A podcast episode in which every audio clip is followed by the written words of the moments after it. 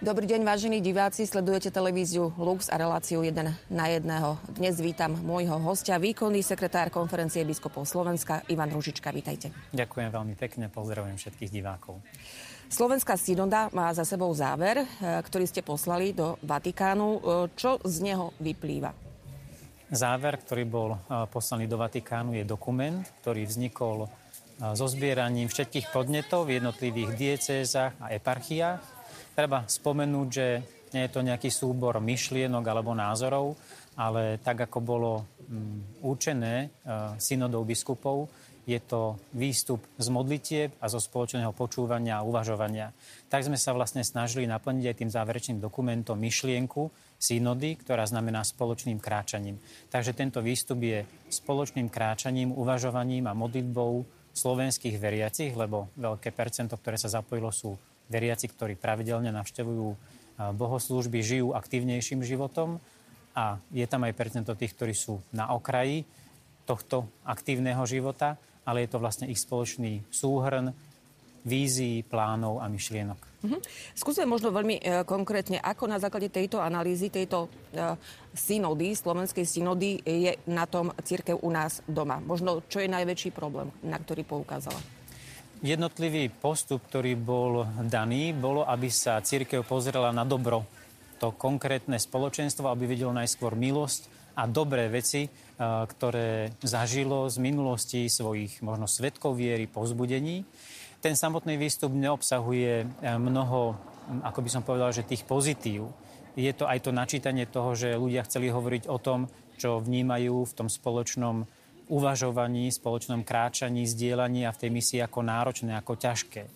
Takže ten stav církvy by sme mohli e, vidieť aj na základe toho, čo nie je v dokumente napísané, ale to, čo ten dokument hovorí, je túžba ľudí, aby spoločenstvo, ich spoluúčasť a spoločná misia bola aktívnejšia, aby tak ako žijú to spoločenstvo, najmä vo farnosti, ktoré im je bližšie ako nejaký pojem všeobecnej cirkvi, e, mohli prežívať v duchu rodiny, aby to boli vzťahy priateľstva, otvorenosti a veľkej dôvery. Mhm. Dá sa teda povedať, taká podotázka, že na základe tejto analýzy, ktorá teda e, je súčasťou e, synody e, celosvetovej, dá sa teda povedať, že Slovensko stále je to, ktoré chce byť veriace? Myslím, že to takto môžeme povedať. E, percento z daných farností a dieces ľudí, ktorí bolo zapojených, je približne 40, keď sme to tak spriemerovali. Je to zároveň vyjadrenie možno nie všetkých, ale je to začiatok toho procesu. A aj to, že e, po návšteve svätého Otca v časových možnostiach, jazykových, v čase pandémie tí ľudia, ktorí sa zapojili, sa stali zároveň sami svetkami tej pozitívnej premeny, aj ich takej vnútornej, ale aj toho spoločenstva, v ktorom žili. Takže aj na základe týchto analýz a výsledkov môžeme povedať, že je to prístup a prísun, ktorý bude pre církev na Slovensku veľmi užitočný. E, počuli sme, e, aký vzťah majú veriaci k viere e, tu na Slovensku, ale aký je ich vzťah veriacich k klerikom? Použil by som vyjadrenie, ktoré bolo použité v jednej zo syntéz voči kňazom sa veriaci, ktorí zažili aj odmietnutie alebo sú si vedomí náročnosti v otázkach e, zneužívania moci alebo tej pozície, z ktorej kňaz niekedy e, hovoril voči ním, naďalej prejavujú veľkú dôveru voči kňazom. A najmä od nich očakávajú, aby neboli iba akísi manažéri, ale aby boli ich duchovní vodcovia, ktorí sú im blízki, ktorí si chcú nájsť na nich čas, ktorí rozumejú ťažkostiam, ktoré prežívajú. Dá sa povedať, že uh, veriaci majú dostatočnú komunikáciu, možno aj osobnú práve so svojimi kňazmi? V niektorých e, syntézach prišli veľmi pekné hodnotenia a prístupy kňazov, aj nové spôsoby, ako boli vynaliezaví napríklad v čase pandémie, ako sa snažili byť blízko, ale iste v mnohých situáciách bolo poukázané aj na jazyk, ktorý je ľuďom nezrozumiteľný, na spôsob komunikácie, ktorý sa zdá byť komunikovaním e, nadriadenej pozície a nie takého priestoru, ktorý je dôležitý nechať slobodu svedomia, nechať ten priestor, že nemusí to byť jasná vždy norma úplne odkomunikovaná, ale usmernenie pravda Evanielia, základný pravdivý postoj, ktorý ten človek vo svojich okolnostiach a vo svojom osobnom prežívaní vie rozviesť ďalej a vo svojom svedomí rozlíšiť, čo je dobré a čo je zlé. Je to vlastne také pozvanie k výchove zodpovedného svedomia.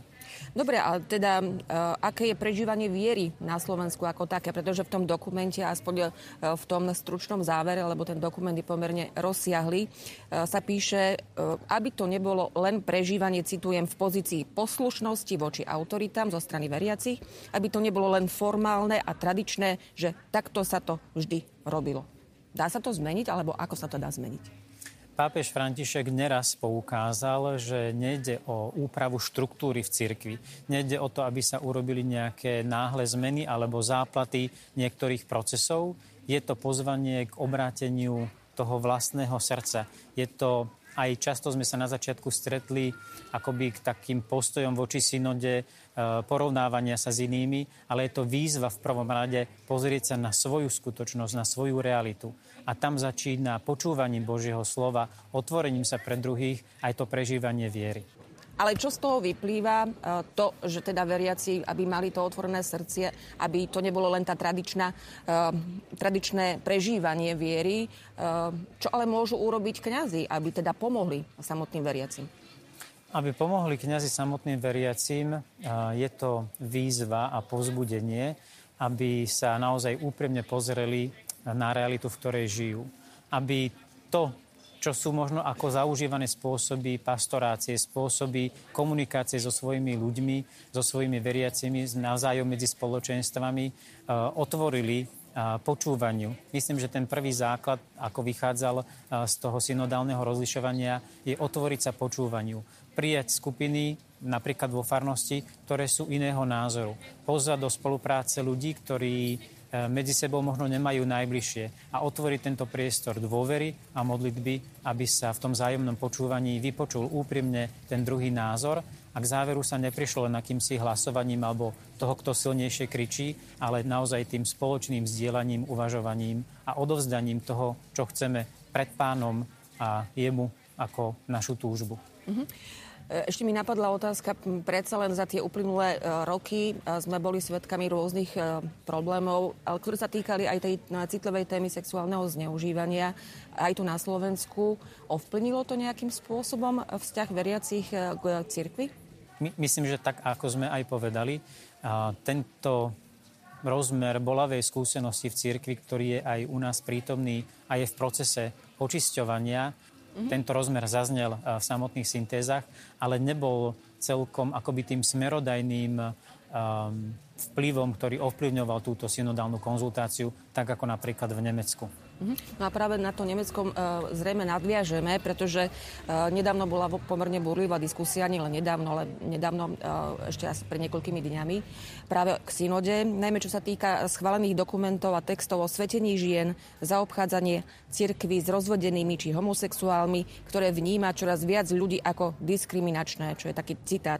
Čo možno táto synoda, ktorá vlastne otvorila tieto veľmi citlivé a rozporúplné témy, bude znamenať pre Slovensko a vôbec pre celý synodálny proces? Myslím, že je dôležité spomenúť, že proces e, synodálneho uvažovania a rozprávania v Nemecku začal skôr, ako bola vyhlásená univerzálna e, synoda Svetým Otcom. A vyšiel na základe práve toho podnetu, ktorý urobili nemeckí biskupy, že dali vyšetriť za isté obdobie e, zneužívanie moci v cirkvi v Nemecku.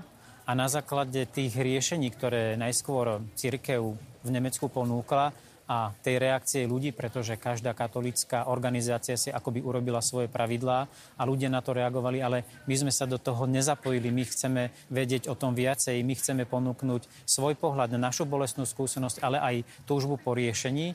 Otvorila vlastne e, iným spôsobom synodálnu cestu v Nemecku.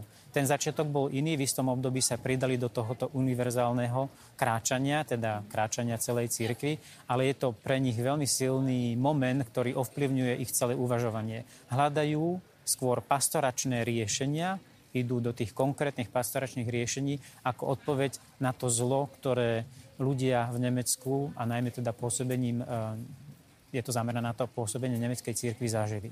Čo to ale bude znamenať, keďže tá diskusia, ako som povedala, bola búrlivá? Ehm, písalo sa o tom, hovorilo sa o tom. Neznamená to, že práve tá burlievá diskusia, a nazvem to tak jednoducho dva tábory za a proti práve spomínaným e, témam svetenie žien, zaobchádzanie s rozvedenými homosexuálmi, či to nebude znamenať rozkol v nemeckej cirkvi?